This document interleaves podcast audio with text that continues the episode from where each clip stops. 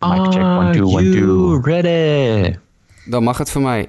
Ready? Yep. In Ik ga drie... Oh ja, Mike moet dat eigenlijk doen, hè? Nee, nee, ik heb maar ben zo gewend dat Mike er een paar weken niet is geweest, dat ik de aftelnul ben. Dus eh, Ga maar, ga maar, ga maar. drie, twee, één.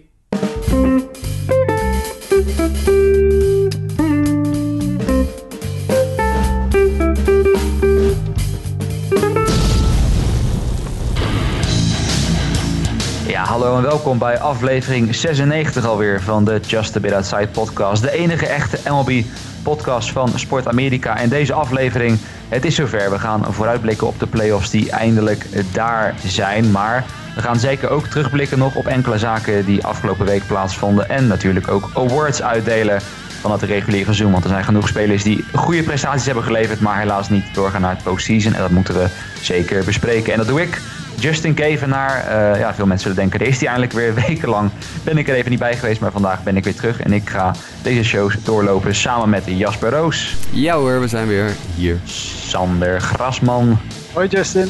en als clean-up hitter Mike van Dijk. Hey. En ja, we hebben dus een volle aflevering genoeg te bespreken. En we gaan daarmee meteen door naar onze momenten van de week. En dan geef ik hem eerst aan jou, Jasper. Piet Alonso! Terecht. Ja, 53 home runs. De- doorbreekt het eh, rookie-record voor home runs van Aaron Judge van een jaar of twee, drie geleden. En ja, het is mijn dude. Ik hoef er niet, eh, niet heel veel duidelijker te maken. Piet Alonso, wat een eindbaas. Wat een geweldige, geweldig seizoen. Wat een geweldige week ook nog. En eh, dat we een paar weken geleden nog zeiden van gaat hij de 50 wel halen? En nou ja, dat was een eitje. En hij heeft zelfs het record nog kunnen verbreken. Ja, nee, inderdaad mooi. Ik vond het ook vooral mooi aan de, aan de side note. Ik had laatst een goede vriend van mij, heeft totaal niks met voetbal, met honkbal. Eh, was ik toevallig in New York bij de Mets. En het eerste wat hij ook zei was dat hij zei, ja, die Pieter Alonso, dat vind ik wel echt een, dat vind ik wel een toffe speler. Eh, dat, eh, dat vind ik wel echt een mooi om te zien. Dat ik dacht van, kijk, eh, dat, dat is mooi. Dat zelfs mensen die totaal niks met honkbal hebben, gewoon meteen zien dat dit een, eh, een bijzondere speler is. En eh, nou ja, toch iets waar de Mets denk ik de komende jaren heel veel eh, plezier aan kunnen beleven. Al weet ik niet of de, de rest van het team daar een beetje in eh, zou kunnen volgen. Maar dat is een discussie voor een andere keer. Wat ik, ook, wat ik ook mooi vond trouwens, even tussendoor Ja. nog, om even een klein, die mixen we er even in hier. De af, het afscheid van zowel Steve Blass, Blass als eh, Marty Brenneman, de twee announcers. Steve Blass die na 34 jaar bij de Pirates afscheid neemt als tv-announcer. En Marty Brenneman die na 46 jaar Cincinnati Reds tv-broadcaster te zijn geweest afscheid nam. Die vond ik ook Ja. nog wel even mooi. Die wil ik ook nog heel eventjes in het moment van de week gooien. Voor het geval eh, anders niet genoeg aandacht besteden aan de mensen aan de andere kant van de camera. Precies. En daarnaast ook eh, voor Pirates en Reds fans die allicht vaak die, eh, die broadcast luisteren. Hebben. Bijvoorbeeld zoals onze Lionel bijvoorbeeld bij de Reds allicht. Die eh, nou ja, dan een andere stem zal Ja, gaan horen vanaf Brennan, volgend Brennan is seizoen. echt ook een legende natuurlijk. Hè. Die, kijk, die Blast die vind ik een beetje saai, maar goed, dat is oké. ik net je- zeggen, dat is, ja, Als je 30 jaar bij een organisatie werkt, dan oké, prima. Maar die. Marty Brenneman, dat is echt een, echt een, echt een stem hoor. Dat, oeh. ja. Hij doet ook vaak bij Fox voetbalgames en zo. Hè. Dus ik bedoel, die is ook wel echt, zeg maar, in andere sporten ook al vaak dat hij daar is. Eh, Was dat- was dat niet zijn zeg zoon? maar. Of, oh ja, tuur, tuurlijk. Dat ja, is ja, Tom Brenneman, Dat is toch? een goeie, dat is inderdaad zijn zoon. Ja, dat is Tom inderdaad. Ja. Ja, dat is een goeie. Weet ik trouwens, wat dat wist ik bij deze, dat wist ik niet eens dat het zijn zoon was. Maar goed, die, eh, ik moet zeggen, die heeft ook altijd wel een goede stem, vind ik wat dat betreft. Zeker, Maar, eh, zeker. het, zit in de, het zit in de familie wat dat betreft. Dan Mike, jouw moment van de week. Ja, het is inderdaad, zoals jullie net al aangeven, een week van vooral afscheid nemen. Want er was ook nog het afscheid van King Felix, wat ik ook wel indrukwekkend vond. Maar er was ook een, eh, een speler die eindelijk thuis terugkeerde. En dat was Paul Goldschmidt, die met de St. Louis Cardinals op bezoek kwam bij de Arizona Diamondbacks. Eh, de Diamondbacks hadden een mooi tribute-videootje gemaakt om, eh, om hem warm te onthalen. En ja, Goldie doet Goldie things. En in de tweede at-bat sloeg hij zijn honderdste home run op Chase Field. Maar dit keer voor een ander, eh, voor ander team. En dat was wel eh, mooi om te zien. Hij kreeg een staande ovatie van, eh, van het volledige stadion. Dus dat was, eh, vond ik, was mijn moment van de week. Ja. Ja, en ook leuk om te zien dat hij na, moeilijke start ook toch uiteindelijk richting het einde van het jaar nou ja, wat, wat mooie dingen laat zien bij de Cardinals. Waardoor hij toch wel enigszins nu dat geld waard lijkt te zijn. Nee, je liet het net al vallen. Afscheid King Felix. Daar denken veel mensen dat ik het erover ga hebben. Maar eh, Sander, ik heb zo'n gevoel dat jij het eh, erover Ja. gaat hebben. Dat was voor mij het, eh, het moment van de week. Het is helaas al een paar jaar wat minder gesteld met de prestaties van Felix Hernandez in Seattle. Maar nou, de mensen die, die hem van een jaar of tien, vijf tot tien jaar geleden nogal kennen, zullen nogal zijn dominantie kennen. En hij heeft natuurlijk die perfect game gegooid.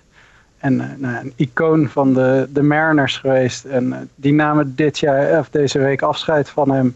En eh, hij zegt zelf nog niet met pensioen te gaan. Waar hij dan terecht gaat komen is nog onduidelijk. Maar dat het niet in Seattle zal zijn is, eh, zeer waarschijnlijk. Dus een, mooi afscheid voor King Felix.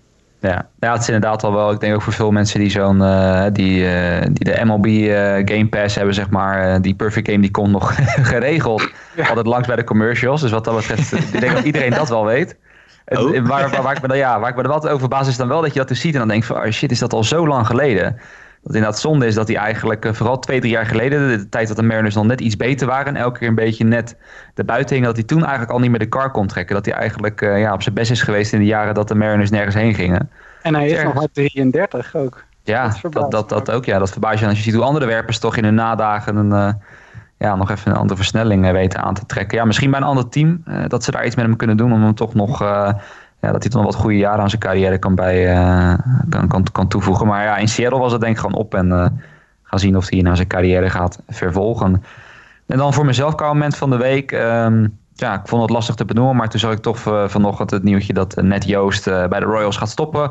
En ondanks denk ik dat Net Joost, dat was echt zo'n typische old school manager is, denk ik toch wel de moeite waard om even ook hier te benoemen als moment van de week. Hij heeft toch uiteindelijk denk de Royals in de meest succesvolle periode van de afgelopen jaren bezorgd. Want dat was toch een franchise die uh, jarenlang niks presteerde.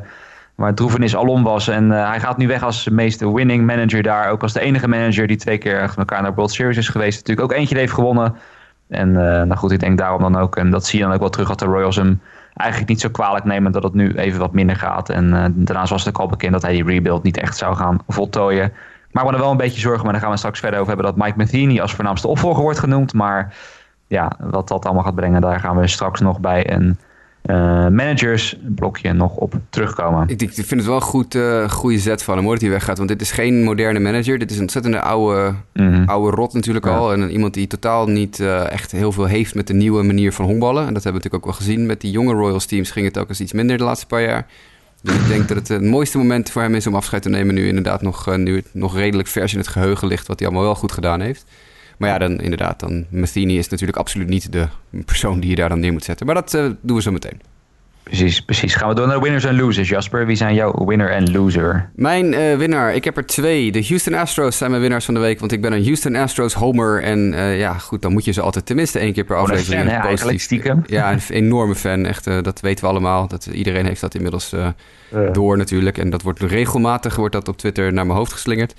Uh, de Houston Astros hebben uh, home field advantage veiliggesteld deze week. En dat is ontzettend belangrijk in de Major League. Uh, het home field advantage, zeker vroeg in de playoffs. Maar ja, überhaupt in de hele playoffs. Maar ze hebben dus home field advantage throughout de playoffs. Met, met weer een fantastisch seizoen. En dat is denk ik ontzettend belangrijk. mijn tweede winnaar van de week ben ik zelf. Want ik heb in Fantasy Baseball afgelopen week in onze Sport America League mijn first overall pick voor volgend jaar veiliggesteld. Door de loser playoffs te winnen. Dus ik heb Mike Trout volgend jaar. En ik ben tegelijkertijd ook nog kampioen geworden in mijn serieuze league. En daar heb ik 120 dollar mee gewonnen. Dat is natuurlijk altijd leuk. En dankjewel Oscar Mercado, Kyle Lewis, Chase Anderson en Raisel Iglesias... voor het mij door die laatste playoff week heen slepen. Dat zijn natuurlijk niet de jongens waarvan je aan het begin van het jaar denkt... die gaan me een kampioenschap brengen. Maar deze vier mannen hebben mij absoluut naar een... Uh, ja, nog een vrij legendarische... mijn tweede titel in zeven jaar tijd in deze zeer, zeer moeilijke league kunnen slepen. Dus daar ben ik erg blij mee. Kijk, bescheidenheid siert de mensen, wat dat wat. Ja, luister, ja, je, moet gewoon, je, moet gewoon zelf, je mag jezelf toch wel een keer als winnaar van de week doen. Ik, ik, heb, ik, heb, ik heb twee playoffs gewonnen in fantasy baseball. De ene, de ene is natuurlijk minder belangrijk dan de andere, uh, maar dat... Uh, ik, ja, uh, ik had graag gewild dat ik het zelf had kunnen zeggen, maar ik ben gewoon troosteloos vierde geworden. Echt zo'n plek waar je, waar je niks aan hebt, dus ja. Ja, nee, precies. Ik, ik krijg ook nog een award opgestuurd, want die, die, die league die ik gewonnen heb, waar ik wat geld op staat...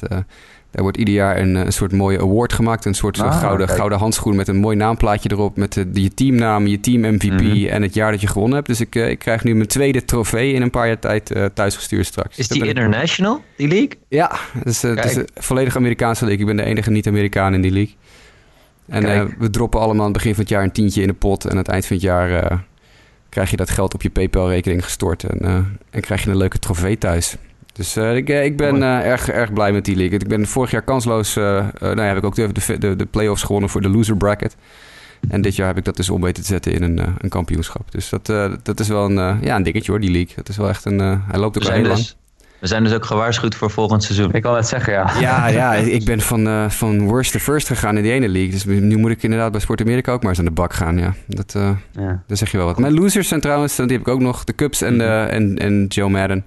Ja, die gaan geen titeltje winnen. Nee, daar de Cubs sowieso natuurlijk al losers vanwege het feit dat ze de playoffs niet gehaald hebben. Wat we natuurlijk al halverwege het seizoen begonnen uh, te insinueren. Sterker nog, volgens mij hebben een paar mensen in onze redactie aan het begin van het seizoen al gezegd dat ze de playoffs niet gingen halen. En Joe Madden, die natuurlijk aan alle kanten ja, niet alleen dit totaal niet goed gemanaged heeft de laatste paar weken, maar ook veel te veel weer zelf in de media is geweest. Veel te vaak weer uh, rare dingen loopt te roepen en te zeggen. En nu dus waarschijnlijk of mogelijk uh, eruit gewipt wordt in Chicago.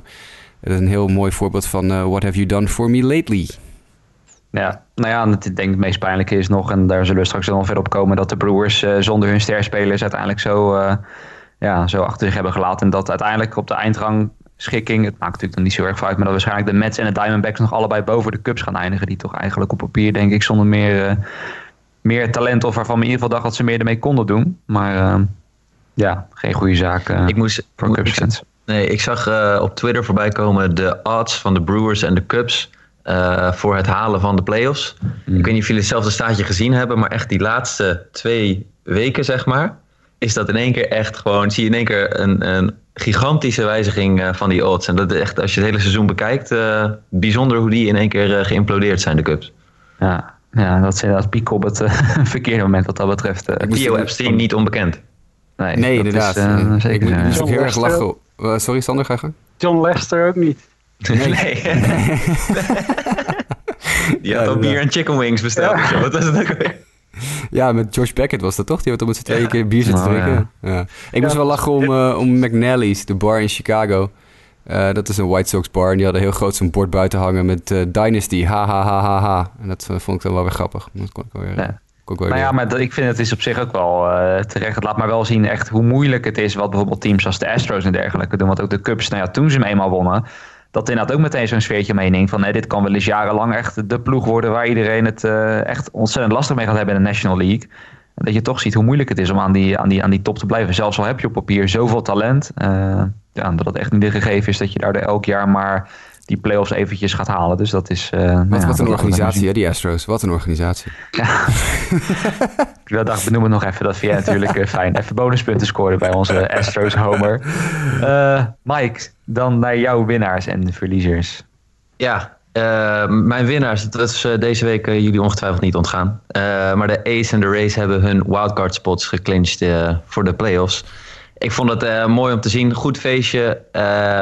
En uh, ja, sowieso, het is, uh, het is knap dat deze teams met uh, ieder jaar echt de odds behoorlijk tegen zich voorafgaand aan het seizoen zeer competitief blijven. en vooral de A's vind ik echt knap. Die hebben, ik had laatst ook in onze groepsapp gedeeld, niet één keer echt een full rebuild gedaan op de wijze dat sommige teams dat nu doen. En ze zijn altijd toch wel redelijk respectabel geweest, zeg maar. Ik bedoel, ze zijn ook af en toe echt wel minder geweest. Maar ze hebben geloof ik in de drafts van de afgelopen jaren nooit een top 10 pick zo'n beetje gehad.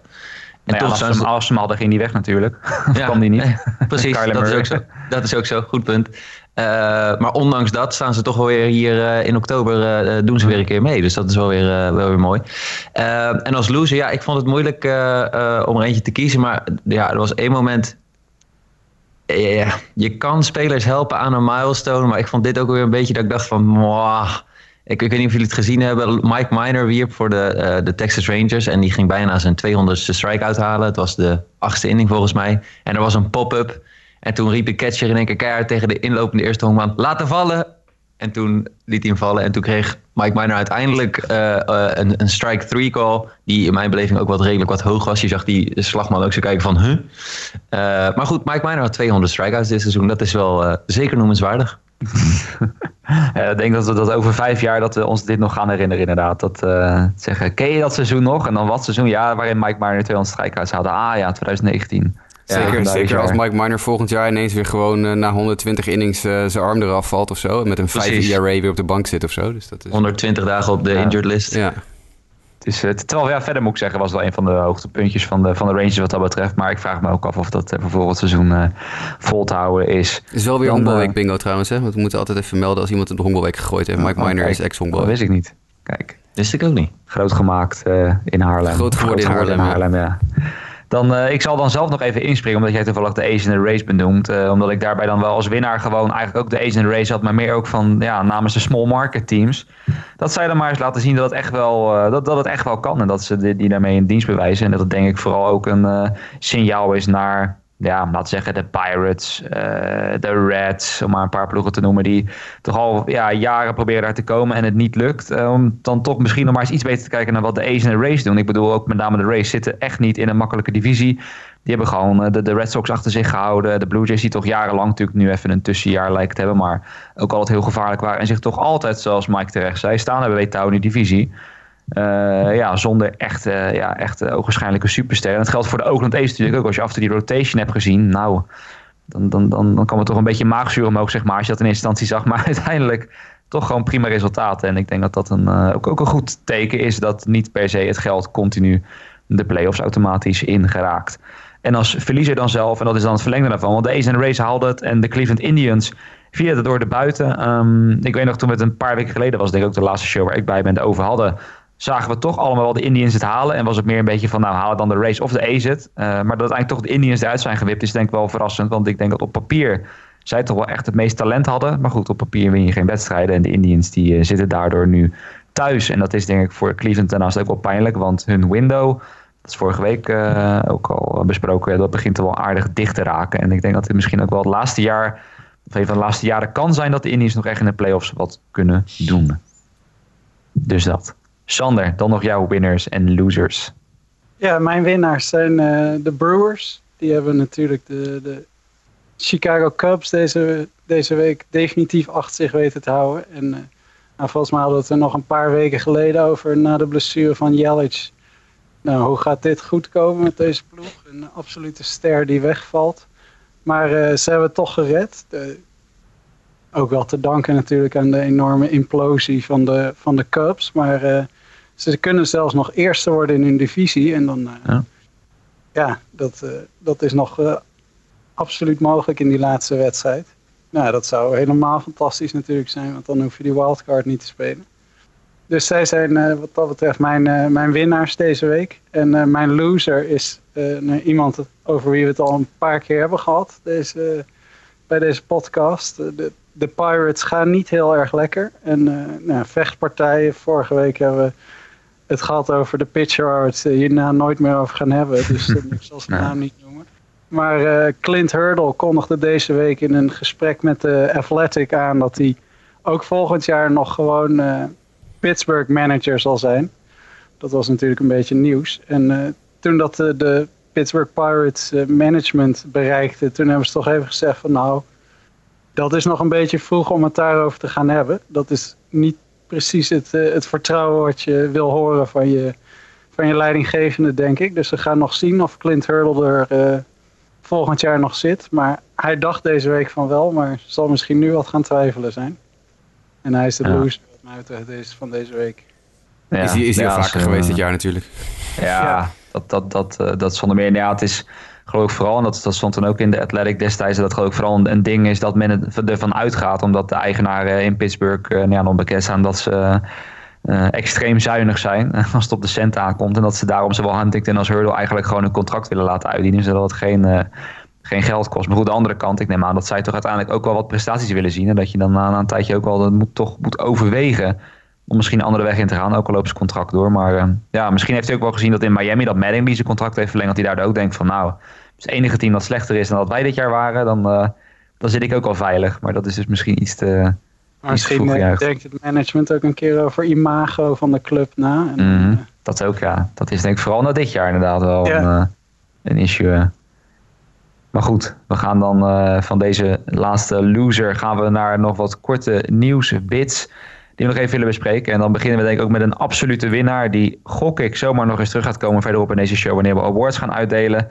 Justin Verlander. Jasper, dan geef ik hem uiteraard aan jou, want hè, en Houston Astro. Astro ja. Precies. Uh, nou ja, die bereikte toch wel een, een flinke milestone, hè? 3000 strikeouts. Ik kan me herinneren dat we eerder dit jaar nog gehad hebben over uh, werpers die nog een kans hadden om 3000 strikeouts te halen. En toen zeiden we allemaal, ja, dat gaat in eind dit seizoen of begin volgend seizoen gebeuren. Nou, Verlander heeft een fantastische eindsprint gehad en haalt het dus nog dit seizoen. Ja, 3000 strikeouts, waarmee hij nog maar weer eens een keer zijn Hall of Fame positie uh, nog verder in het cement inbouwt. Want dit is natuurlijk een, een absolute first ballot Hall of Famer op deze manier.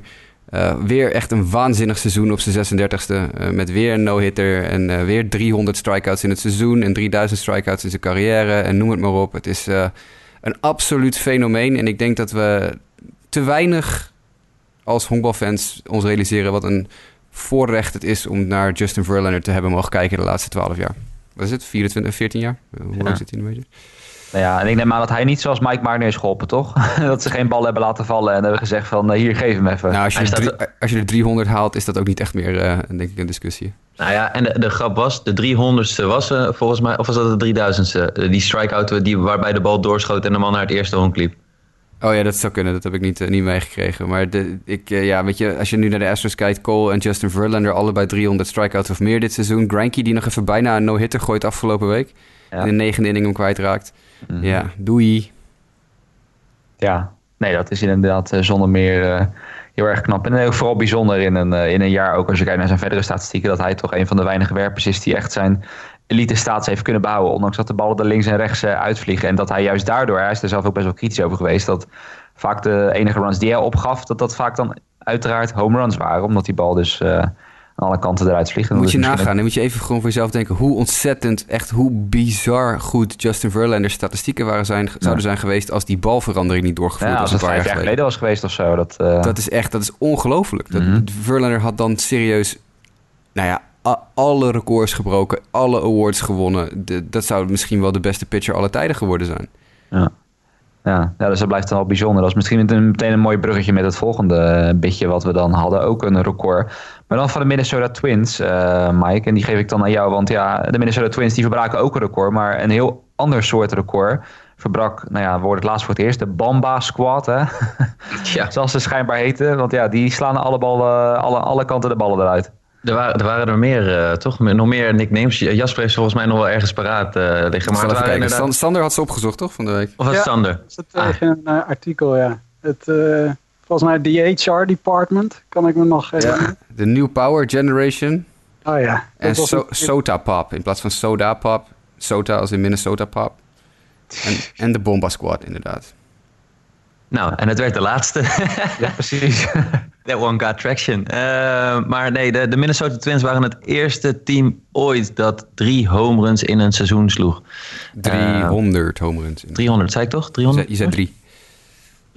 nou, 300, 300 home runs sloeg in een seizoen. Dus dat was uh, bijzonder knap. Ik, ze hebben ook de bal teruggekregen. En er was ook een tekeningetje, een Twitter-post bij waarbij stond van... het enige team wat dit bereikt heeft nou, wat gebeurde gisteren of eergisteren? De New York Yankees hebben er ook volgens mij nu inmiddels 300 uit liggen. En de 300ste van de Twins werd geslagen door onze landgenoot Jonathan Schoop. Dat is toch wel een leuke feature, toch? Dat is een nou, mooie die, die gaat, Ja, die gaat inderdaad de, triviante boeken in, ja. Ja. Dus uh, nee, het is wel echt een knappe prestatie. En ik, ik, ben benieuwd welke schade zij ook met deze line-up gaan aanrichten... in de eerste ronde van de, van de, van de playoffs. Tegen ja. de Yankees. Ja, ja, dat is natuurlijk vaak geloof ik niet echt een gelukkige match gebleken. Hè? Toen ik een tijd terug die, die, die cijfers zag. Dat, uh, dat in ieder geval in, zeg maar, in het verleden, de afgelopen jaren, hebben ze hebben sowieso ook de wildcard game. Vorig jaar was dat toch nog? Uh, als ik het uit ja, of twee jaar geleden. Of twee jaar geleden inderdaad. Die, een van die wildcard games hebben ze op een sodomieter gehad, geloof ik. Vorig ja. jaar was Oakland tegen Yankees. Ja, precies. Ja, het jaar daarvoor was het jaar daarvoor, ja. ja.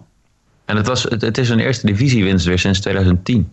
Ja. Eigenlijk ook wel uh, grappig, omdat ik had de indruk inderdaad dat zo uh, ze spelen nu de laatste jaren gewoon weer een stuk beter. Dus uh, ik ben benieuwd.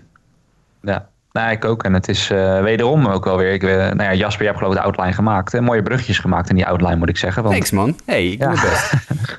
nou ja, omdat we, je hebt hier het volgende puntje. Dat is dan Mike Manfred. En uh, Sander, dat zal ik allemaal aan jou geven. Want nou ja, Mike Manfred die heeft van de week het uh, volgende Rob gezegd. Rob, Rob, ja, Rob. The one and only. Namelijk dat ze de ballen misschien weer gaan aanpassen. Hij zegt, we willen predictable consistent performance van de bal. En wat denken we dan, Sander, als we dat horen? Ja. We worden er enthousiast van.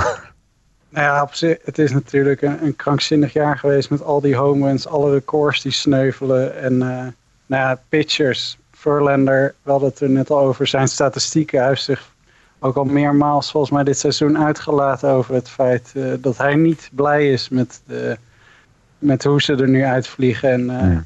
hij koppelde dat ook volgens mij zelf aan de ballen. Ja, ik denk dat het, dat het beter is. Ik zou het op zich goed vinden als de, de ballen weer er iets minder makkelijk uit zouden vliegen. Dat, het, uh, ja, dat we teruggaan naar de wel wat normale statistieken in plaats van, nou, ik weet niet hoeveel spelers er dit jaar 30 home runs hebben geslagen. Maar ja. dat was een, een, jaar of 20, 25 jaar geleden was dat uniek. Nou, de, de power is natuurlijk sowieso steeds belangrijker geworden. Maar dat nu Jan en alle man er maar 30 uit timmert, is natuurlijk, gaat wat ver wat mij betreft. Ik denk ja, ook stiekem dat, dat Manfred zich wel een beetje heeft laten beïnvloeden door wat er gebeurd is in de minor league in AAA dit jaar. Want hij heeft het altijd een klein beetje tegengehouden, dat verhaal rondom die bal. Maar ja, als je dan in één keer zegt, we switchen in AAA naar de Major League ballen en daar worden echt nog extremere home records verbroken vervolgens. Ja, dan, ja. dan ontkom je er gewoon niet meer aan door te zeggen van nou, deze ballen zijn misschien niet wat we moeten willen. Dus ik denk dat uh, dat, dat misschien Manfred een beetje in de, die richting gestuurd heeft. Ja, ja, ja, dit seizoen was hij nog helemaal niet zo nee.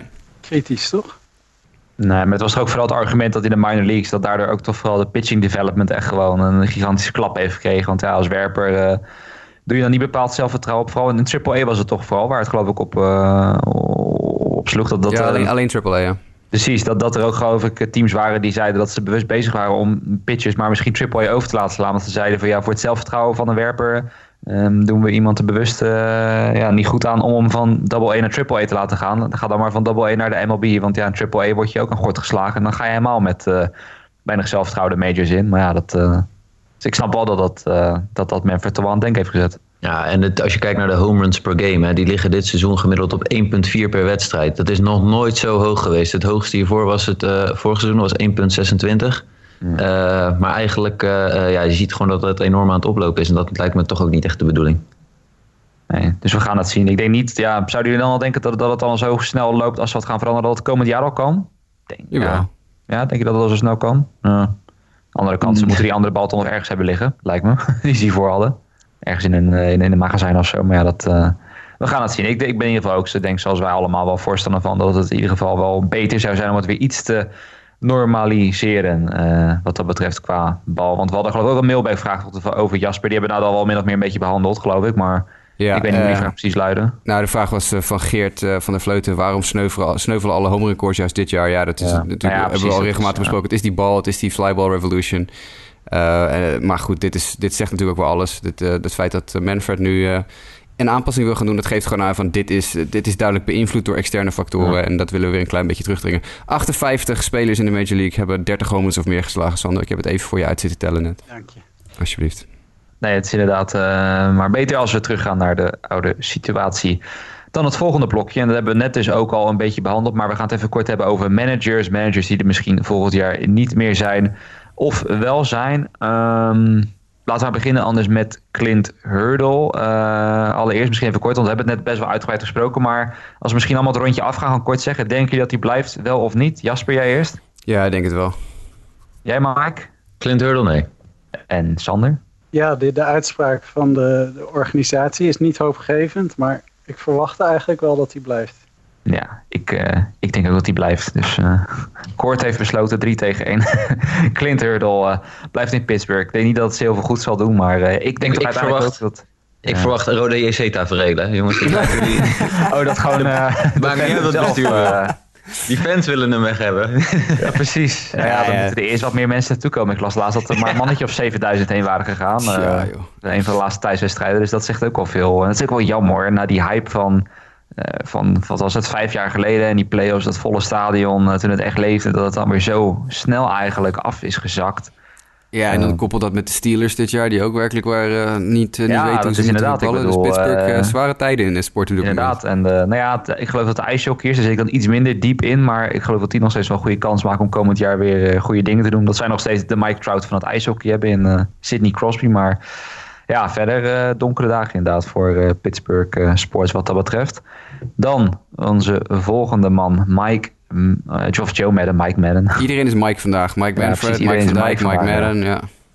Joe, Joe Madden. Dus um, ja, Jasper, wat verwachten we daarvan? Nou, hij heeft een, een meeting met. Uh, ja, hij heeft een heel belangrijke meeting met Theo Epstein vandaag naar verluid. Of die is afgelopen nacht geweest, of die gaat na de wedstrijd van vandaag plaatsvinden. Het zou dus zomaar kunnen zijn, helemaal in de traditie van onze podcast, dat op het moment dat ik de podcast online zet, dat anderhalf uur later bekend wordt dat Joe Madden ontslagen is bij de Chicago Cubs. Want dat is meestal hoe het gaat met breaking news met ons. ik denk dat er serieus een kans bestaat dat Madden weggaat, ja.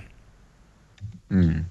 Ja, ik, ik, van wat ik begrijp is het inderdaad ook zo dat hij gewoon weggaat. Tenminste, heel veel mensen speculeren al op dat hij eigenlijk uh, uh, al weg... dat er al een besluit over genomen is. Ja, maar het is officieel nog niet bekendgemaakt. En hij heeft dus nog dat gesprek met, hè, tussen aanhalingstekens, dat gesprek met Theo Epstein. Waarin over zijn toekomst gepraat zou worden. En ik denk dat het meer een kwestie is inderdaad van uh, kijken hoe ze op zo'n vriendschappelijk mogelijke manier de boel kunnen spinnen en uit elkaar kunnen gaan. Want ik verwacht inderdaad niet dat Joe Madden na deze week nog manager bij de Chicago Cubs is. Hoe zeker is de toekomst van Theo Epstein eigenlijk? Nou, dat, is nog een andere, dat is nog een andere interessante. Ja. Hij gaat niet terug naar Boston, hebben ze geloof ik al gezegd. Zowel in Boston als Theo hebben al gezegd dat er geen interesse is voor hem om daarheen te gaan. Maar ja, ik zou het wel heel bizar vinden als de Cubs na één slecht, slechter seizoen... want het is niet eens zo dat ze afgemaakt zijn. Ze hebben gewoon de playoffs gemist. Ja, dat kan gebeuren een keer. Als je er meteen al je ster management eruit sodemietert... Dan, uh, dan weet ik niet of dat nou het beste idee ooit is. Ja, maar ja, goed, aan de andere kant uh, zijn de verwachtingen natuurlijk bijna nergens zo gespannen, denk ik, als, uh, als bij de Cubs en bijvoorbeeld de Red Sox die het ook niet hebben gehaald. Uh, de Yankees, dat zijn denk ik wel een beetje de drie ploegen waar de verwachtingen het hoogst liggen en ook de drukte het, het meeste op ligt, hè, vanwege de stad, de grote markt, dat soort dingen denk dat dat toch ook wel een rol speelt. Ook zal dat geen rol mee moeten spelen. Maar... Echt te gek voor woorden dat we het hebben over dat de, druk bij de club zo hoog is. Die club heeft 90 of 100 jaar lang werkelijk waar ieder jaar was... nou, we, volgend jaar hebben we weer een kans. Echt nul druk. En ja, ze zien maar hoe snel het ook weer kan veranderen natuurlijk. Ongelooflijk, ja. ja. Maar goed, het, uh, ja, het is allemaal benieuwd. En er stond er nog bij dat de Angels eventueel wel interesse zouden hebben in Madden. Ja. Uh, dat zou eens lekker voor Brad Osmus om dat te horen. Dat uh, de ja. Angels min of meer gezegd hebben... Dan, nou, als Madden beschikbaar komt, dan kom er hierheen. Ja. lekker is dat. Ja. Zou hij terug naar, uh, naar uh, de organisatie gaan waar hij begonnen is als manager? Als benchcoach? Ja, ja, nee, in de minors. In de minors oh, in de minors, ja, ja, precies. Ja. hij, begon, hij heeft in de majors nooit gemanaged daar, maar inderdaad nee. wel in de minors, ja. Ja, nou ja, dat komt natuurlijk omdat Mike Socia daar, uh, ja, wat is het, 50 jaar heeft gezeten of zoiets, iets in die richting. Dus, uh, oh, aardig lange. Nou ja, Madden die heeft natuurlijk, uh, is een California dude, ook in zijn gedraging, hè, een beetje een surfer, zo'n oude, ik zou het surfer ook wel bij elkaar vinden passen, moet ik wel zeggen. Dat, ik zie het wel voor me.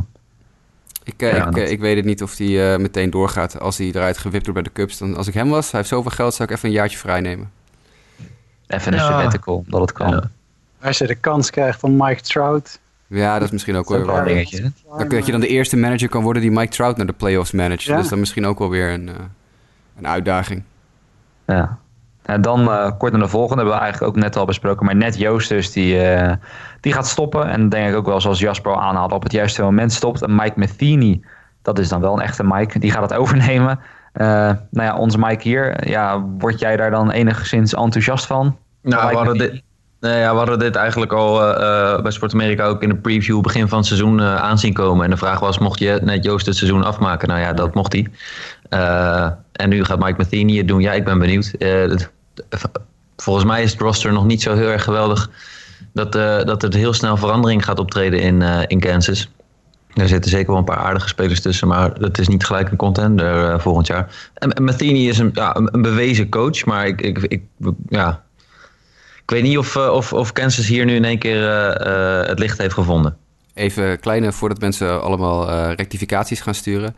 Kansas City ligt in Missouri. Dus je moet of Kansas City zeggen of Missouri, maar niet oh, ja. Kansas. Dat kan niet. Ja, dat klopt. Dit heb, oh, ik, ja, dit heb ik vorige week of die weken voor inderdaad uh, voor het eerst in mijn leven gehoord. Ik wist ja, het ik, ik ook trouwens, ja. Ik, ik ook trouwens inderdaad. Dat ik me echt verbaasd had met een vriend van ja, waarom ligt dat niet gewoon in Kansas inderdaad? Waarom ligt dat in Missouri? Ja, opgezocht en zo. En toen, uh, toen stond de verklaring daar dat inderdaad het lag er vroeger wel in, maar toen werd het uiteindelijk lag het er niet meer in. En toen hebben ze de City maar toegevoegd om verwarring te voorkomen. Dus op yes. zich logisch. Maar ja, ik wil niet allemaal mensen in de mentions hebben van nee, dat klopt niet. Want je, je weet hoe dat op, de, op Twitter gaat als mensen ja. zeggen, als mensen per ongeluk bijvoorbeeld ja. Mexico als Zuid-Amerika aanduiden uh, of zo, als je het hebt over voetballers. Mm, mm, mm, dan heb je meteen honderdduizend mensen in je mentions van nee, Mexico is geen uh, Zuid-Amerika. Noem even. Uh, maar Matheny vind ik echt een vreselijke manager. Mag ik dat even zeggen nog? Ik vind van, van de jongere, jongeren tussen aanhalingstekens, ja, die jongere generatie managers is Matheny echt als die manager alsof die 85 is. Het gaat helemaal nergens over. Die man die heeft 0,0 interesse in analytische dingen. Die heeft uh, geen enkele interesse in het moderne managen. Dus wat moet je dan met zo'n gast bij een club als de Royals? Dat gaat helemaal nergens over. Ja, en ik vind het ook altijd gewoon een beetje zijn... Kijk, daar mag het uiteindelijk niet om gaan, maar ook gewoon zijn imago. Ik heb hem denk ik ook bij St. Louis in die, in die dugout echt nog, denk, nog nooit zien lachen. gewoon echt Nou ja, nooit. ook dat nog een keer, ja. Ik bedoel, het is ook echt altijd gewoon dat je de hele tijd denkt van dat hij elk moment, eh, ja, alles, op alles wordt hij boos en eh, alles is niks. En nou ja, ook bij St. Louis aan het einde bleek ook wel dat het niet heel erg lekker zat tussen hem en de, en de groep. En als je dan nu eigenlijk ziet hoe zijn opvolger eigenlijk toch nou, niet echt probleemloos de playoffs haalt, maar gewoon knap die hele sterke divisie win- wint, of tenminste lijkt te gaan winnen. Het moet nog op de laatste speeldag beslist worden. Dan zegt dat denk ik ook wel veel over wat Martini daar heeft neergezet. Dat het misschien toch niet zo knap was als dat het leek. Maar. Ja. Ik had nog wel even, het was mensen, we zijn voor mijn gevoel wel net even wat vergeten. Want eh, eh, in dit geval de vraag welke alternatief had Kansas City, maar ook nog de vraag welke, wel- wie zien jullie bij de, bij de Cubs dan als manager potentiële kandidaat? Ik zou het namelijk echt niet weten. Joe Girardi. Ja, Ja? Dat, Ja, ja. ex- ex-Cubs catcher. Ligt eh, heel goed binnen de Cubs organisatie. Is een echte Cubsman. Komt uit de buurt. Komt uit, ik geloof, Peoria of ergens, ergens uit Illinois. Ja, komt uit, uit de staat. Ja. Dus eh, ik denk dat het eh, heel makkelijk is. Ze hebben het geld ook om te kunnen betalen. Want hij moet natuurlijk eh, een aardig bedragje krijgen om bij zijn lucratieve... Hij komt uit Peoria inderdaad, ja. Dus dat had ik goed onthouden. Eh, dus hij, ja, dat is een echte Chicago-area, Chicagoland-figuur. Dus het lijkt me heel duidelijk dat dat Joe Girardi wordt. Maar hij, ik bedoel, Joe Girardi is ook heel erg populair in San Diego, begreep ik? Ja, maar daar wil hij zelf niet naartoe. Oké, ja. Nou, ik zou het overigens niet erg vinden als ze Mickey Callaway willen hebben hoor. Niet? Ja. Bijna een postseason clinch, hè? Wat zeggen, they were close. But yet so far. Ja. Dan eh, een ander team, de White Sox. En dan geef ik het toch weer even terug aan jou, Jasper. Aangezien jij er toch iets eh, beter in zit dan, eh, dan, bij, dan bij ons het geval is. Ja, wat gaat daar allemaal gebeuren? Want het is natuurlijk toch niet echt... eh, ja, er is niet echt de vooruitgang gekomen die men had verwacht natuurlijk vooraf van aan het seizoen. Wat voor gevolgen heeft dit? Nou, op zich is overigens de vooruitgang zit hem wel in de spelers waar vooruitgang geboekt moest worden. Het, probleem is alleen dat er niet genoeg spelers in de selectie zaten om de, die jongens te kunnen eh, bijstaan. Dus op het moment dat je hebt over jongens als eh, Anderson, Moncada, eh Giolito, al dat soort gasten, die hebben wel duidelijk, Eloy Jimenez. Die hebben enorme vooruitgang doorgemaakt dit seizoen. Maar ja, als je maar vijf of zes spelers hebt die dat doen, dan, eh, dan kom je nog niet zo ver. Maar Rick Hahn, de GM, heeft nu gezegd in de media dat het niet een gegeven is dat alle coaches volgend jaar terugkomen. En daarmee doelt hij denk ik niet op Ricky Renteria, de manager. Ik denk dat die eh, redelijk veilig zit. Want daar is al een paar keer over gezegd... Ricky is onze man voor de komende paar jaar. En ik denk niet dat de club daarvan af gaat wijken, als ik heel eerlijk ben.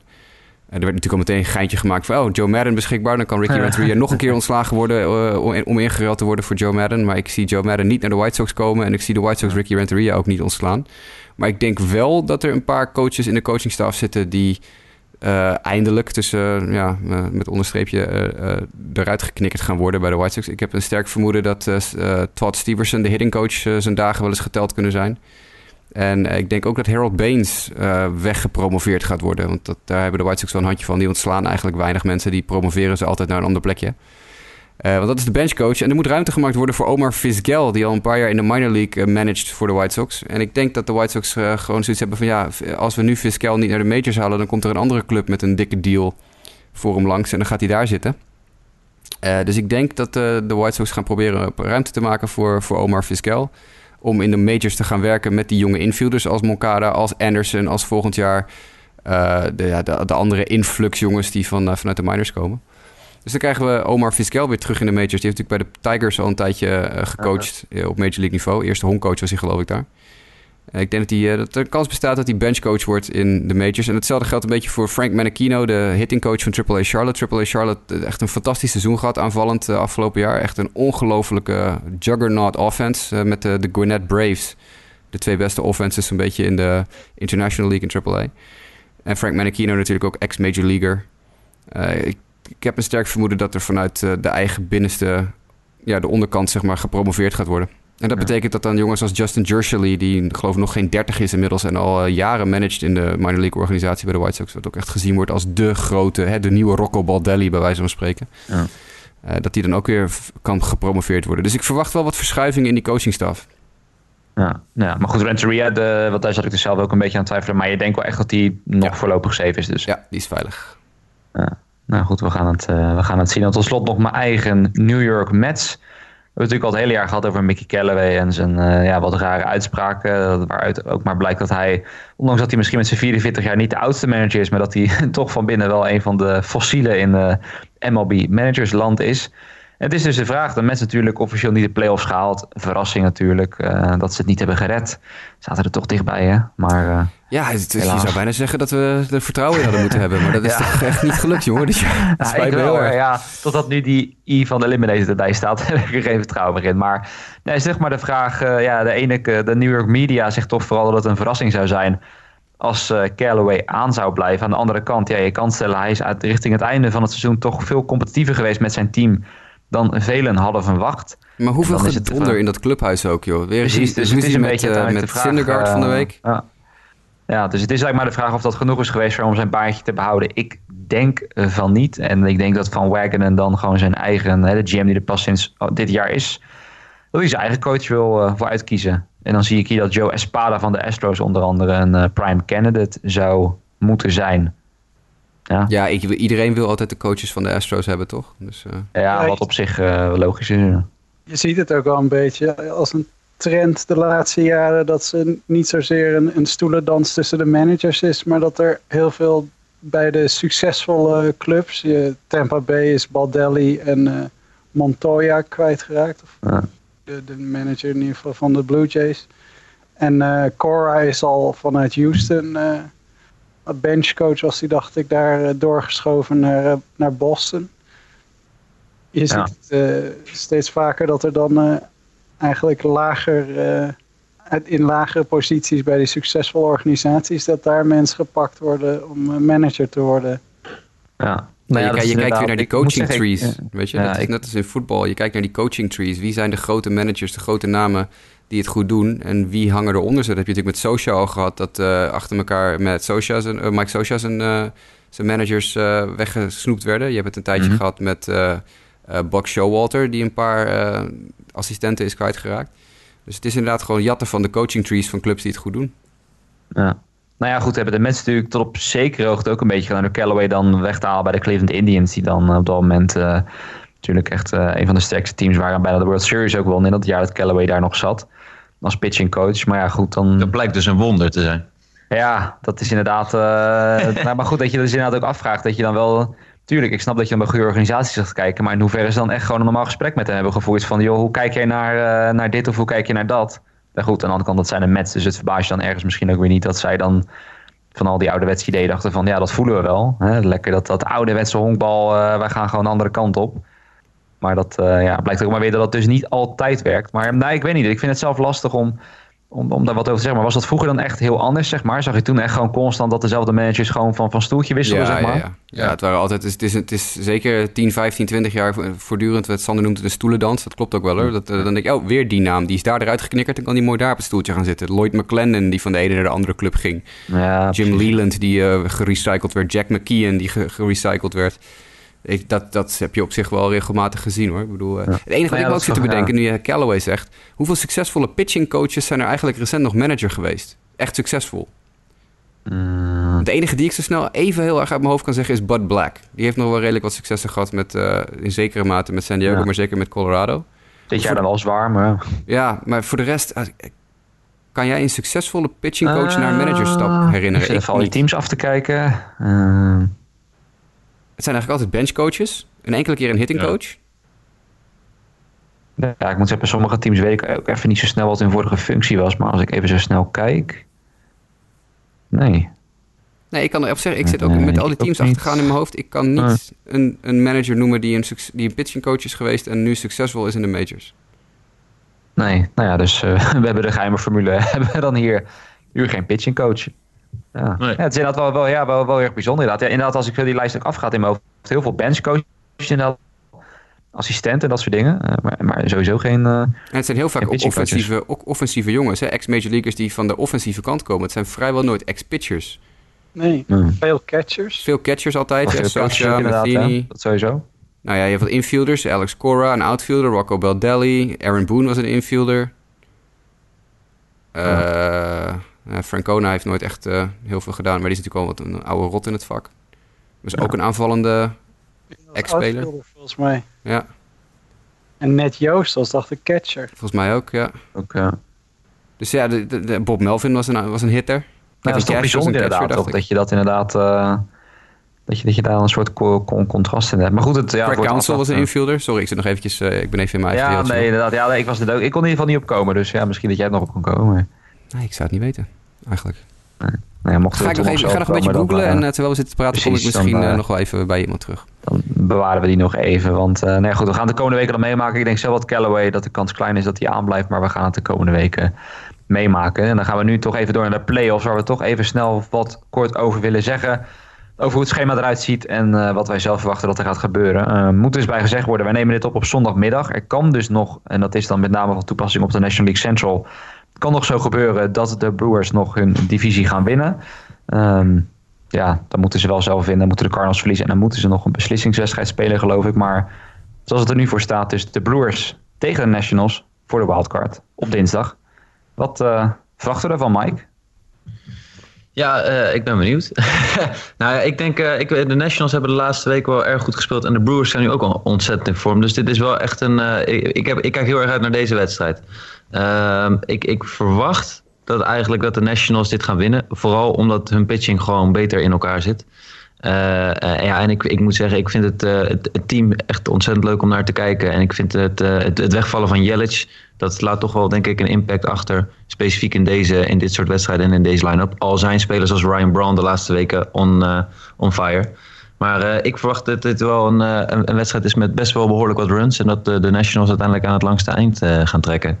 Ja, ja, ik zit te denken, vooral de pitcher gaat er ook wel verschil maken, denk ik. Want ik neem aan dat zij uh, Max Scherzer gewoon op de heuvel zetten. Ja, misschien Strasburg, ik weet niet hoe het uitkomt, ja. maar ik ga er vanuit als ze Scherzer inzetten. Je manage het als, een uh, als één wedstrijd die je moet winnen. Precies, dus als het dus- nodig is, dan hebben ze ook nog Corbin en, uh, en Strasburg achter de hand, als het echt nodig is. Nou ja, daarom ik denk dan ook wel vanuit dat perspectief dat zij ook een betere kans hebben als ze deze overleven om dan vervolgens verder te komen bij de Brewers. Ik weet niet, ondanks dat ze natuurlijk een gigantische run hebben gemaakt, ik geloof toch niet heel erg in dat ze met die pitching staff echt een verschil kunnen gaan maken. En ook nog eens zonder Jelic. Ik, ik, denk ook gewoon zeg maar, voor de playoffs in zijn algemeenheid, hoe mooi het verhaal van de Brewers ook is, dat de, de playoffs er beter van worden als denk de Nationals het halen. Ja, ik, zag volgens mij ook dat er weer wat pijntjes waren bij de Brewers. Dat hoeft ze natuurlijk niet uh, te hinderen in die wildcard wedstrijd. Maar nee. tel denk ik ook wel op. Volgens mij moest uh, Kane ook de wedstrijd verlaten van mm -hmm. vannacht. Ja. ja. ik denk dat de Nationals uh, het spannender kunnen maken tegen de Dodgers dan de Brewers. Maar... Ja. Goed, aan de andere kant, Milwaukee heeft natuurlijk de afgelopen weken het tegendeel bewezen. Hè? Ook met die ja. pitching staff die ik dan nu misschien een beetje wegzet als, uh, als average. Maar die wel gewoon uh, gigantisch goed staat te gooien de afgelopen tijd. Uh, dus ja, ze, kunnen, ze hebben het eerder gedaan. Dus ze kunnen ook zomaar nu het tegendeel voor iedereen bewijzen. Maar uh, ja, ik weet niet, Jasper, jij tot, tot slot, zie jij de Milwaukee wel echt doorgaan? Of denk je ook dat Washington echt wel de topfavoriet is? Uh, dankjewel dat je nog even de vraag herhaalt. Want ik zit zo druk te googlen naar managers. Ja, daarom, ik dacht, ik herhaal het even. Uh, nee, ik ben het met jullie eens. Ik, ik denk ook stiekem dat uh, wat de Brewers gedaan hebben is natuurlijk fantastisch. En dat is echt al een enorme prestatie zonder je MVP toch nog zo goed naar, naar voren komen. Maar ik denk ook dat de Nationals iets te, ja, iets, iets te sterk gaan blijken. Ik bedoel, ja. de, de, de Brewers hebben een expected loss nu uh, uh, outplayed met acht wedstrijden. Oftewel, hun expected loss zit op 500 record en ze spelen nu uh, 90, 70 volgens mij zo'n beetje qua record. Ja, ik verwacht dat dat in zo'n wedstrijd ietsje niet in hun voordeel is. Nee. Maar goed, en in de, ja, moet zeggen wel, in, het, in de, ja, de kleine kans bestaat dus dat dit nog de Cardinals worden. Dan moet ik zeggen dat, dat ik het echt niet zou weten. Als het, als het de Cardinals tegen de Nationals worden, dan, dan kan het wat mij betreft, het is wel heel erg cliché natuurlijk, maar kan dat letterlijk alle kanten op, naar mijn idee. Uh, maar als de Blues tegen de Nationals zijn, dan uh, denk ik dat Washington wel de topfavoriet is. Maar goed, we hebben het verleden gezien die wildcard game uh, kunnen gekke dingen gebeuren wat dat betreft. Dan... Ik ben bijna door mijn lijstje met managers heen. Eén momentje, dan pakken we het gelijk even mee. Ik heb nog geen... dan wacht ik nog even tot de volgende. Ja, ja ik heb nog niemand gevonden die pitching coach is, uh, in de majors geweest is en een succesvolle manager is geworden. Er is op dit moment op Callaway na geen enkele ex-pitching coach manager in de Major League. Dat totaal niet, nee. Gewoon helemaal niet. Ik ben alleen nog even aan het kijken nu voor Scott Servas van de Mariners. Hij was ook een benchcoach, denk ik hoor. Ja, en daarvoor, ik zit even naar zijn playing career te kijken. Uh, er staat helemaal niet bij wat positie hij gespeeld heeft, dus die heb ik nog eventjes niet kunnen vinden. De enige waar je een, een, soort van case voor kan maken is Kevin Cash. Want die was weliswaar een catcher. Mm -hmm. Alleen uh, is, die is wel bullpen coach geweest ook. In de majors. Dus die is als Oké. bullpen coach uiteindelijk weggehaald bij Ja. de Indians en die is manager van de race geworden. Dus die heeft nog een soort van misschien pitching-achtig coach iets achtergrondje. Dat is de enige. De rest zijn allemaal positiespelers. Scott Ja. Servaas is Dat is een catcher. Ja, ik zie het nu ook. Scott Servais is een catcher. Dus en Chris Woodward van de Rangers, dat is de laatste team wat ik nog op moest zoeken, was een infielder. Dat weet ik uit mijn hoofd. Dus wat dat betreft hebben we de, dat ook duidelijk. Er is geen enkele... Bud Black en Mickey Callaway zijn de enige twee pitching coaches in eh, de Major League op dit moment die een managerpositie invullen. Nou ja, wel weer een mooi bruggetje gemaakt dat je Kevin Cash daar noemde. Want die gaat het dus in de wildcard opnemen tegen de Oakland Athletics. De wedstrijd is in Oakland. Die hebben vannacht het thuisvoordeel afgedwongen voor die wedstrijd. In dat prachtige Oakland Alameda County Coliseum natuurlijk. Eh, ja, sarcastisch uiteraard. Ik, het is natuurlijk een afschuwelijk stadion. Maar goed, het is of Tampa Bay of Oakland. Dan is het... eh, ja, dat zeggen ze altijd. Dan is het kiezen tussen, tussen je moeder en je vader of zo. Maar heel in een negatieve zin. Van kan je eh, beter een eh, neutraal stadion kiezen? Een high school, Ja. een high school veld in Texas of zo. Dat is nog In, beter. in, inderdaad, dat ze het daar dan even doen. Maar goed, Oakland thuis tegen Tampa Bay. Ja, Jasper, zeg het maar. Ja, dat wordt echt een, dat wordt een super spannende wedstrijd. Ik zou niet durven zeggen wie wint. Ik zou nu- nu op het oog denk ik van oké, het is thuis voor de Athletics, dus die zullen daar wat voordeel van hebben. Maar dit is, hier, dit is ja, dat hebben we het hele seizoen gezien. Dat is, het is echt stuivertje wisselen geweest voor die twee teams in de standings ook de hele tijd. Vrijwel identieke eh, records op een gegeven moment nog eh, bijna het- aan het eind van het jaar. Dus dit is, eh gooi, gooi het bij mijn pet. Geen idee. Ja. En ik denk trouwens, nu ik aan de pitching matchup zit te denken. Ik denk dat het waarschijnlijk Charlie Morton Ja, zou worden Ja. voor de race tegen Mike Fires. ja, dat is dan weer het voordeel van Morton. Ja, Ja. Of Menea misschien. Zou die al eh, Ja, fit genoeg? Of Frankie Montas, nu die weer reinstated is. Ja, zou Ja. nog kunnen.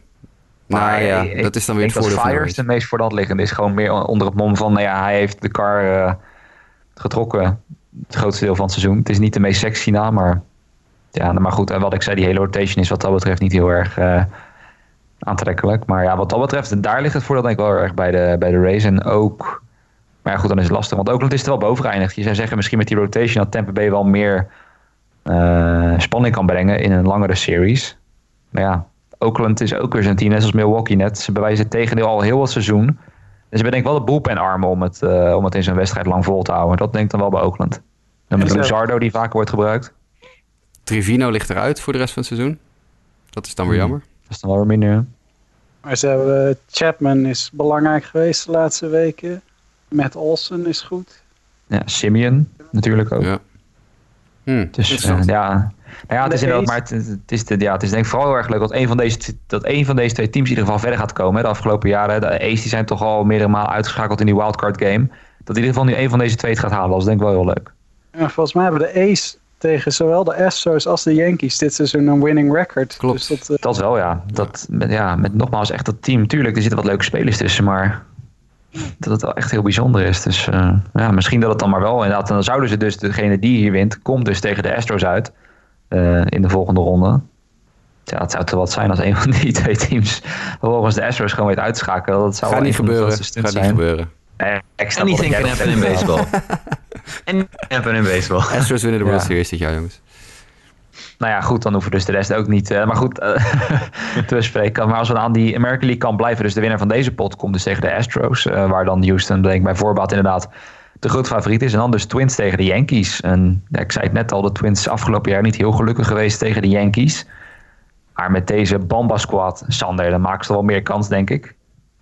ja, kansloos zijn ze natuurlijk niet. Maar eh, ja, de Yankees hebben natuurlijk fantastisch gepresteerd dit jaar. eh klasse apart eigenlijk met de Astros in de, in de American League.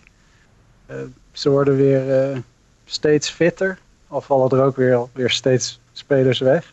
Hm, Maar ja, ja ik, ik heb de Twins natuurlijk hoog zitten. Dus ik, ik hoop dat de Twins het winnen. Ik zou mijn geld Ja. niet op de Twins zetten. Maar ik ga wel voor ze supporteren deze serie. En Kijk uit, Sander. Nu krijg je al die eh, Nederlandse Yankees Twitter-fans eh, achter je aan op Twitter. ja, die weten toch al dat ik voor Boston ben. Ja, dat is waar. Ja, dat is waar, ja. Is hem al te veel hoor. Dus Nee, eh, nee, maar- daar ben ik niet, zo, eh, niet zo bang voor dat die... Ik- Ed Grasman SD, jongens. Eh, ga, daar, ga daar even heen. Ga, ga even weg uit mijn mentions. Ga Ja, allemaal even Sander lastigvallen. Ik denk dat het gek is hoor. Ik denk dat eigenlijk iedereen, behalve dan de Yankees fans, ook wel stiekem gewoon hoopt dat de Twins het gaan flikken. Het is de underdog. Het is de ploeg die niet vaak de playoffs haalt. eh, van de afgelopen jaren.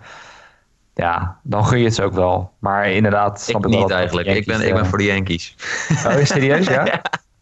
Ja. Ah, we, we hebben hem gevonden. ja. ja. Want? Maar goed, ja? ik, weet niet, eh, ik, ik weet niet of ze het, eh, of ze het echt gaan, eh, gaan redden. Het ligt heel erg aan de scheidsrechters. If they tighten it up, dan... Ja. nee, ja, ik, ik, ik, ik denk dat de Yankees gewoon te veel kwaliteit hebben. En ik wil dit team wel weer eh, head-to-head zien gaan met de Astros. Ik, het duurde even, maar ik snap je grapje. Komt winnen. Tighten it up! Ja, Precies, Oké, ja. ja. het, duurde, het duurde even, maar hij viel. Ik denk ook dat de Yankees ook qua pitching wel, want toch de, ja, de, de Twins pitching, het is ook toch vooral in het tweede seizoen zelf, was ook de voornaamste reden dat ik bijvoorbeeld dus dacht dat Cleveland ze wel in zou gaan halen, maar richting het einde ging het alweer beter, maar toch, ja, Barrios doet het dan de laatste twee, drie weken wel weer beter, maar die heeft ook echt best wel een wat mindere tweede seizoen zelf gehad. Eh, die, hij moet dan toch als ace gaan fungeren. Ja, Martin Perez, Odorizzi, Gibson. Ja, dat wordt spannend. Wordt spannend. Wordt, eh, wordt leuk. Hey Ja. Justin, ik, geef je, ik heb je een uitdaging voor je. Nou. Eh, je hebt nog een kwartier om de, ons laatste blokje te doen. Nou, dan gaan we dat doen. En dan ga ik nog heel kort zeggen dat, en trouwens aan de andere helft, dat daar dus eh, de wildcard winnen tegen de Dodgers uitkomt. En dat de Cards tegen de Braves uitkomen. Of dus de Brewers tegen de Braves. Maar eh, ja, daar dus de Dodgers denk ik de grote favoriet, toch? Zeker. Ja, het is, eh, het- het- het- ik denk dat het... eh, Dodgers Nation- tegen de rest, toch? Ik denk dat, ja, Dodgers tegen de rest. Ik denk dat het Nationals Dodgers wordt, Cards Braves. En dan denk ik dat, eh, eh, moet ik even snel eens kiezen, de Dodgers en de Cardinals eh, winnen.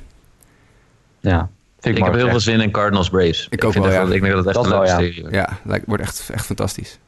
Ja, dat zijn echt twee teams die inderdaad eh, goed aan elkaar gewaagd zijn. Dus eh, wat dat betreft eh, gaan we een mooie week tegemoet. Nou oké, een kwartiertje dus voor het laatste blok, de awards. En dan gaan we allemaal even een top 3 geven bij elke award. Ehm, Jasper, we beginnen met Rookie of the Year. Beginnen we bij de American League.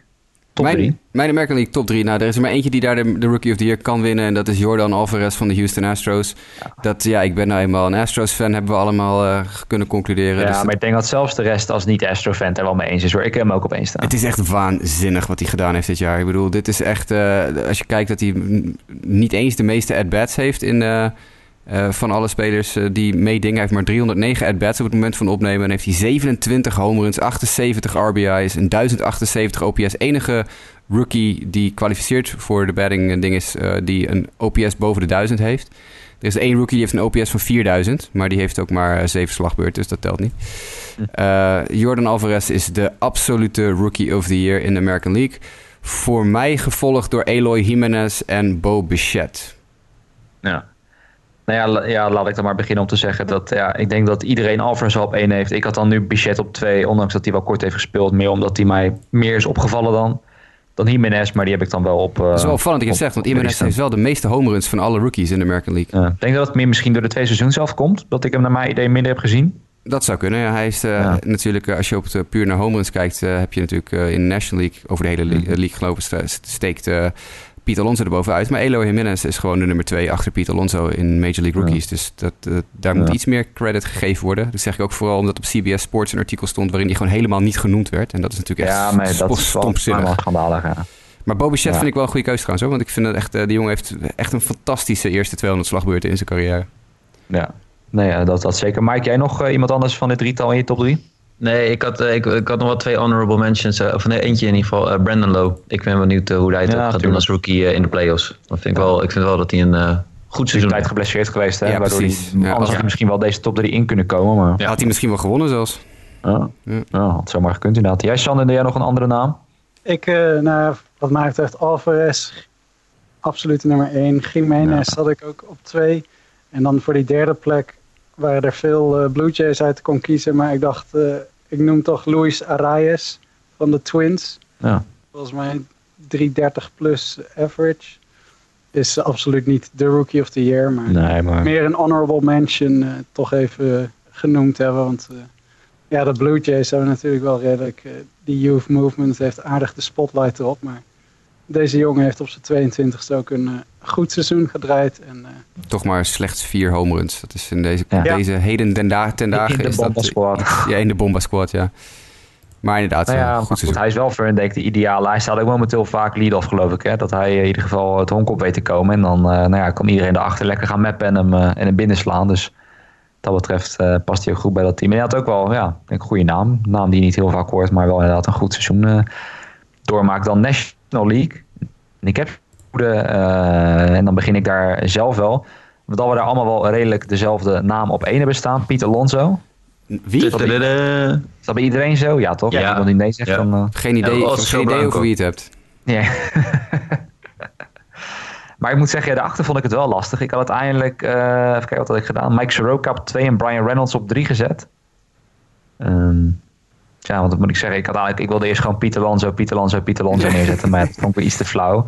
Maar goed, dat was dus mijn top 3. Jasper, die jou? Keston Jura, Fernando Tatis. Ah, Jura, ja. ja. En dan heb ik als honorable mentions heb ik inderdaad Brian Reynolds en Chris Paddock ook nog. En dan ben ik stiekem Soroka een beetje tekort aan het doen. Maar ik wilde niet drie honorable mentions doen. Maar ik vond wat Paddock heeft lopen doen ook wel echt indrukwekkend dit jaar. Vanuit het niets komen en dan echt zo uh, erop knallen. En Brian Reynolds ook uh, hartstikke goed seizoen.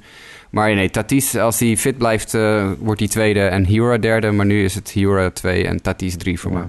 Daarom was ik, ja, moet zeggen dat ik daar de Euro ook even was vergeten inderdaad. Uh, maar ja, terwijl hij in mijn fancy team ook benen zat. Ja. Dus, uh, hij heeft me ook ver, ver kunnen brengen. Maar nee, ook meer dan terecht dat, dat die namen worden genoemd. Mike, jouw top 3? Ik had uh, Mike Soroka nog. En ik had ook nog Dakota Hudson. En ik twijfelde nog over Giovanni Gallegos. De reliever van de St. Louis Cardinals. Ja, waarvan het nog steeds vrij onbegrijpelijk is dat hij geen closer is gemaakt. Maar... Ja, inderdaad. Ja.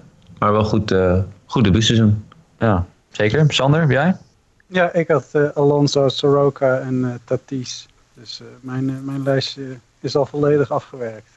Ja, ja ik, zal, ik zal anders de volgende wel allereerst aan jou geven. Dan gaan we namelijk naar de American League MVP race. Jouw top 3 daar. Ja, ik zag Bob Nightingale daar nog een balletje ja, ben je, ben je overgehaald? nou ja, hij zet je toch aan het denken. ja, ja, zeg dat wel. Uh, als het op een goede ja. manier is. Uh, Mike Trout. En uh, ja, ik heb wel Bregman trouwens op twee staan. Ja, precies. Het is natuurlijk ook een fantastisch seizoen, maar ja, nee. Op Mike Trout kan je wat mij betreft niet heen. En had ik op drie Marcus Simeon staan. Ja, dat is mijn top drie ook. Precies drie. Precies die drie. Ja. Ja, ik, ik wil ook net zeggen, ik ja, dat denk dat de top 2 sowieso voor iedereen hetzelfde is. Mike, heb jij dan ook bijvoorbeeld op drie Simeon staan of heb je iemand anders? Ja, ik zat met drie. Ik heb, ik heb ook Simeon staan, maar um, er zijn ook andere spelers die ik wel het moeite waard vond om te overwegen. Maar ik heb uh, bij Simeon gehouden. Ik heb DJ LeMahieu nog als honorable mention uh, erbij gezet. Ja. ja, en ik heb mijn Verder erbij gezet gewoon omdat ik, uh, nou ja, vind dat zelfs daar dan ook een pitcher daar gewoon bij moet kunnen staan. Vooral als die zo goed is. Ja, maar ik, uh, ik knik goedkeurend uh, hier. Ik mis, ik mis trouwens één iemand op het lijstje. Uh, Jasper, Tim Anderson? Nee, nee, nee, is geen MVP. Die heeft, die heeft de batting title gewonnen in de American League. Hè. Is de, de hoogste slaggemiddelde van... in de Major League zelfs. Van alle spelers in de Major League, hoogste slaggemiddelde. Maar daar word je niet alleen MVP mee. Dat, Nee, dat is inderdaad zo, ja. National League MVP dan, Mike. Jouw drie daar. Cody Bellinger en ik zet er gewoon Christian Yelich erbij. En, en Kettle Marte. Die uh, de Diamondbacks veel te veel hebben laten spelen, waardoor die uiteindelijk uh, nu geblesseerd is. Maar uh, die jongen had een ongelooflijk seizoen. Ja, nee, dat is meer dan terecht. Die had ik in ieder geval wel als honorable mention erbij staan, inderdaad. Jasper, jouw top 3? Yelich 1, Bellinger 2, Piet Alonso 3. Mm. Oh. Honorable mentions voor Eugenio Suarez, Anthony Rendon en Ketel Marte. Ja, Sander? Ja, dus ik heb ook Yelich, Bellinger en ja, ik zou ook nog Acuna als uh, honorable mention willen noemen. Ja. Ja, ik heb dan uh, ja, ik heb ook Jellis Bellinger uiteindelijk gedaan, ondanks de blessure van. Uh, ik heb Rendon dan op, op drie staan. Omdat hij toch wel, vooral met het vertrek van Harper, is hij toch wel de absolute katalysator geweest van die Nationals offense. En echt ontzettend belangrijk geweest voor hun. en die raken ze dan ook weer kwijt na dit seizoen. Ja, dat zit er dan waarschijnlijk alweer dik in. Dus dan is het de vraag, wat Washington volgend jaar dan weer uit hoge goed weet te toveren. En ik vrees dat het dan wel een probleem wordt om echt die nieuwe ster te vinden binnen het team. Maar dat, uh, Soto. Ja. ja, nou ja, Soto inderdaad. Ja, dat is dan wel een goede Robles. Dat gaat denk ik nog wel even duren als ja. hij heeft tot dat niveau. Maar Soto is inderdaad dan wel de, denk ik, de volgende die dan misschien al dat niveau kan, uh, kan aantikken. Maar ja, ik denk dat ze ze liever alle drie misschien hadden gehouden voor een... Uh, normaal geldbedrag. Maar even serieus, Eugenio Suarez, wat een seizoen ook, hè? Bij de, bij de ja. verder niet heel boeiende Cincinnati Reds komt deze jongen eventjes met... Ook het record uh, verbroken natuurlijk, ja. hè? Van uh, Venezuela. Venezuela. Ja. Ja. Fantastisch, wat een seizoen. Nee, heel erg, uh, heel erg knap inderdaad. Voor iemand die vroeger toch best undersized was, meen ik. Uh, uiteindelijk in zo'n home run hitter is uh, ontwikkeld. Dat is uh, knap om te een zien. beetje denken Dan- aan Bautista. Beetje, beetje, beetje José Bautista-achtig. die ook uh, jarenlang precies. een beetje wel een goede Oh. speler. Sloeg wel 10, 15 home runs. En dan in één keer, bab, gaat het klikken en dan is het dit. Ja. Dan, ik weet niet hoeveel eh, minuten ik nog op de klok heb, maar American League Cy Young Award begin ik zelf al met Verlander, Garrett Cole en Charlie Morton is mijn top 3. Sander, die voor jou. Dat is exact mijn lijstje ook. Dus, Kijk, dan kunnen we door. Mike, Garrett Cole, Justin Verlander en ik ga dan eerder voor eh, Shane Bieber. Hoewel Mike Minor wel hier trouwens serieus een, een, een mention verdient. Want het Ja, is de pitcher met de highest war. Dus dat is wel eh, ja, het, opvallend. mag, het mag ook wel benoemd worden, vind ik. Jasper, bij jou. Ik heb dezelfde drie als Mike, alleen dan in andere volgorde. Ik heb Verlander 1, Cole 2, Bieber 3. Ja, nou ja, ik moet zeggen, Bieber, dat was waarschijnlijk bij Sander denk ik wel het geval. Als inderdaad dan degene waarover je twijfel hadden met Morton. Dat, eh, ik heb dan eigenlijk maar de pitcher ge- gekozen die de playoffs in gaat. Maar ja, ik denk dat ze wel redelijk gelijkwaardig waren eh, verder wat dat betreft. Dan de National League, Cy Young. Eh, nou, wie zou hem dit mag geven? Jasper, begin jij maar. Eh, de Grom, Strasburg, Flaherty. Wow, Mm, ja, interessant. ja. Nee, ik heb zelf Geen de Grom- Scherzer dus. Nee, inderdaad. Nee, geen dit is, Scherzer. nee, nee, maar er is ook best wel room for debate hier. Ja. Nou ja, Mike, eh, gooi jij hem dan maar in de top 3. Nou, ik had eh, de Grom, eh, Ryu en Scherzer. En Scherzer dan nipt over Strasburg. Hmm. Ik moet zeggen, dit is dan wel interessant dat we hier dan... Ik heb ook wel de Grom op één. Eh, ik heb dan weer Flaherty en Ryu. En dan ben ik benieuwd wat Sander heeft. Ik heb hem in andere volgorde, maar weer precies hetzelfde rijtje als jij. De Grom, Ryu en Flaherty. Ja, Nou, ja zie je, hier verschillen dan best wel van eh, 2, 3 en dan dus de honorable mentions. Want ik heb dus inderdaad net Scherzer als eerste dan, eh, dan eruit gelaten. Maar dat, Ja, ik eh, ook. Te weinig innings, vond ik. Die heeft maar 172 innings gegooid dit jaar. En dan kan je voor mij eigenlijk, ook al ben je nog zo goed... Strasburg is minstens net zo goed, eh, sterker nog beter dan eh Scherzer dit jaar. En gooit wel even 40 innings meer. mhm. En datzelfde geldt een beetje voor, eh voor Flaherty. Die dan weliswaar maar op 189 innings komt, maar wel een whip onder de 1 heeft. Hè? En, de, en samen met, met de Grom is hij de enige die een whip onder de 1 heeft. En wel Ja, 225 dat was ook inderdaad de strikeouts. voornaamste reden dat ze inderdaad op 1 en eh 2 had gezet. En Ryu vond ik dan mee, ondanks dat hij zijn laatste paar weken wel, wel een paar mindere starts heeft gehad. Wel gewoon knap hoe hij aan het seizoen is begonnen. En hoe hij toch eh, ook een heel seizoen fit is gebleven. Dat is toch voor... Ja, maar ik, weet je, mag, ik, mag, ik, mag ik daar even op inhaken? Want ik vind de keuze Mm. voor Ryu echt onbegrijpelijk. Van, van, van wie, wie ook Ryu in de top 3 zegt, no offense. Maar Mm. 163 strikeouts in 182 innings. Minder dan een strikeout per inning. Hij gooit maar 182 innings. En dan hoort hij niet thuis in een top 3 waar jongens als DeGrom, Strasburg, Scherzer, Corbin, Robbie Ray, Hugh Darvish, Aaron Nola, Luis Castillo, Jack Flaherty, Walker Bueller allemaal ruim over de 200 strikeouts gaan. Dat, dat, ik vind, als je min- zoveel minder dan één strikeout per inning gooit als, als Ryu heeft gedaan, dan, nee, nee, sorry. Gaat er bij mij niet in. Nou, Ja. Voel me meteen helemaal schuldig. Dat Nee, nee, nogmaals, het- Zuid-Koreaanse vriend erin heb gezet. Nee, je mag, je mag kiezen wie je wil. Maar ik mag ook zeggen dat ik het onbegrijpelijk vind. Iemand die 182 innings gooit, hoort eigenlijk al sowieso niet echt in die discussie. Als je ziet dat er een stuk of eh nou, 5, 6, 7 jongens al over de 200 gaan. En dan gooit hij maar 163 strikeouts in 182 innings. En dan zou die Cy Young stemmen moeten krijgen. Nee, sorry, dat gaat, dat gaat niet lukken bij mij. Dat zeg, ik denk dat dat ook vooral komt, want ik heb hem ook meer intuïtief gekozen. Dat het denk ik ook vooral komt juist omdat je dus door die achtergrond, wat ik net zeg, hè, dat hij altijd geblesseerd is. Ja. Eh, ja, nooit een paar weken achter elkaar in actie kan komen. Dat je daardoor misschien ook wat meer dan de sympathie, tenminste dat is in mijn geval dan zo.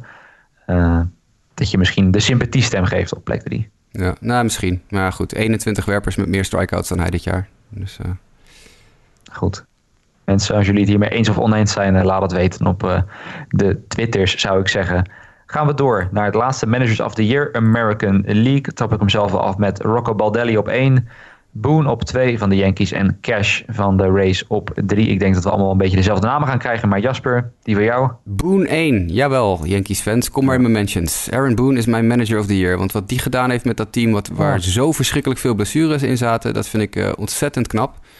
Eh, in tegenstelling tot bijvoorbeeld Alex Cora vorig jaar, die natuurlijk een, eh, fantastisch team had, net als Boone dit jaar, maar die vrijwel geen blessures te verwerken heeft gehad, vind ik het heel knap wat Aaron Boone dit jaar gedaan heeft met zoveel ja, los grut, wat eigenlijk uit het niets eh, zijn team ingeduwd werd.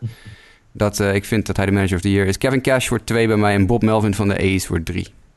Hmm. Geen Baldelli dus. Geen Baldelli. Nee, je moet, ergens, je moet ergens kiezen natuurlijk. Want Melvin was bij mij als eerste eruit. Dus Ja, en, en eh, hoe heet die? eh Baldelli staat bij mij gewoon op 4 natuurlijk. Maar ik heb Ja. toch uiteindelijk dan voor Melvin gekozen. Waarschijnlijk ook om Ja, omdat ik denk dat het spelersmateriaal van de Twins gewoon iets beter is dan het spelersmateriaal van de A's.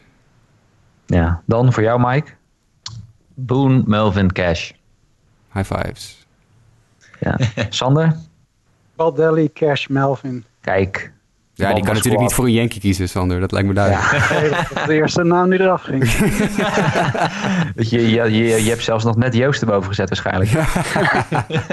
Flint Hurdle territorium. Ja, ja. ja. Ja, inderdaad. Nou goed, ja, Hurdle in ieder geval. We gaan dan nog tot slot naar National League Manager of the Year. Hurdle staat daar bij mij, no surprise, niet in. Ik heb Craig Council op 1, Mike Schild op 2 en Davy Martinez van de Nationals op 3. Sander, bij jou? Ik heb Schild, Lavulo en Snitker. Vooral Ah, die ja. laatste, dat eh, de Braves mij verrast hebben Ja. dit seizoen. Ja, ja. Jasper, bij jou? Ja, ik kom erachter dat ik eigenlijk uh, Stralen Voelo vergeten ben. Want dat wat hij met gedaan heeft met dat team dit jaar... wat eigenlijk op papier gewoon laatst had moeten worden... is ook eigenlijk wel stiekem heel knap. Maar nee, ik heb eh, Council op 1, Snitker op 2 en Martinez op 3... met een honorable mention voor Mike Shield. Ja. En Mike, jij dan? Ik heb Council, Snitker, Martinez. Oh, high Ah, ja, five. ja, ja. en je hebt zelf uh, eruit ge- gelaten. Ja, die, Af en ik, toe, kijk, ik, ehm, wildcard clinch was hij het voor mij sowieso geweest. Maar Ja. als je dan toch niks... eh, Het is ontzettend knap wat hij gedaan heeft. Eh, maar ik mis dan nog net, zeg maar, dat je wel net wat beter... Tenminste, je moet, je moet een soort van een prijs, vind ik, dan toch nog wel net hebben. Ja.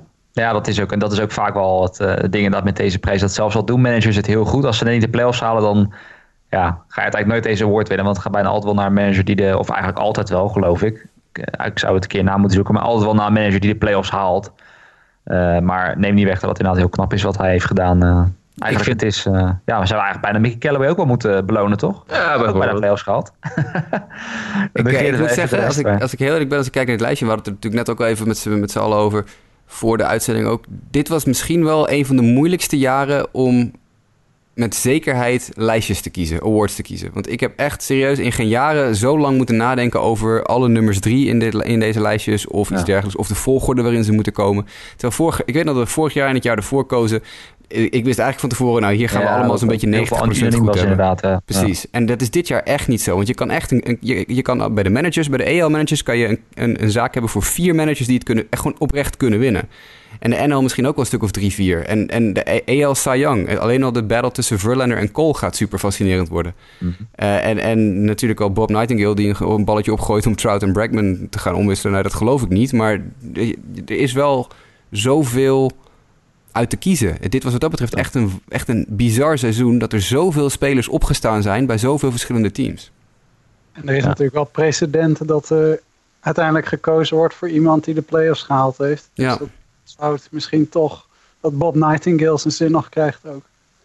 Ja. Nee, nee, nee, nee, nee. Nou, we gaan het allemaal, we gaan het allemaal meemaken. Want voor nu gaan we het dan maar even hierbij laten. Uh, nou ja, mochten jullie al uh, nu luisteren en allemaal andere gedachten hebben, stuur het gerust op via de Twitters of stuur het naar onze mailadres justredpodcast.gmail.com. Kan ook natuurlijk voor vragen, bijvoorbeeld over de playoff series die er nu aan gaan komen. Of allerlei andere honkbalzaken. Op Twitter zal ik in het kader van tijdwinst even de namen nu niet noemen. Want nou ja, voor, je weet ons allemaal toch wel te vinden. Hè? En voor alle Yankees fans, het Grasman SD is dus de naam voor Sander. Dan weet je die sowieso wel te vinden. Als je je Yankees uh, propaganda daar wil spuien. Verder kan je natuurlijk op facebook.com slash sportamerika kijken. En op onze site wat betreft MLB coverage. En voor de rest zie ik jullie graag volgende keer weer. Tot volgende week.